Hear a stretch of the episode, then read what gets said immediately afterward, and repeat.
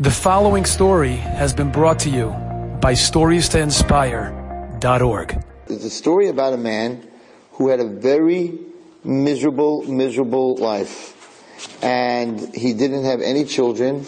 He lost his wife. Um, he pretty much was very, very alone. He was also sick.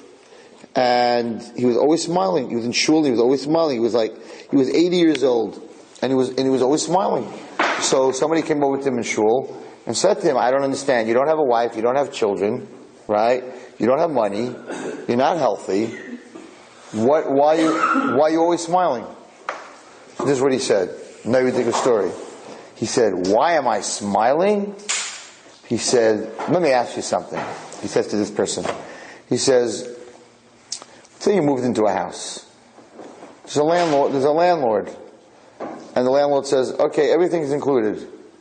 Everything's included. Heat, electricity, right? Everything's included. And you live in that house for 80 years. Baruch Hashem. And you never have to pay rent. You never have to pay any rent. Wouldn't you be happy? Wouldn't you be smiling? Wouldn't you be the happiest person in the world? Electricity, right? No rent? He said, look at me. He said, I'm living in this world. I'm living in this world for 80 years. God never asked me for rent. What do you, how do you pay Hashem? You think by davening and learning that pays Hashem? That doesn't pay Hashem. That's your relationship with Hashem. So you're living here for free. He's putting you to a world where you can have nachas from your children, you can eat and you can drink and you can smell all the beautiful things, and you can live in this world, and not one day does Hashem say that every single day you have to put $100 in the tzedakah box or pay $1,000 in, give $1,000 a month in tzedakah to pay rent to stay in this world.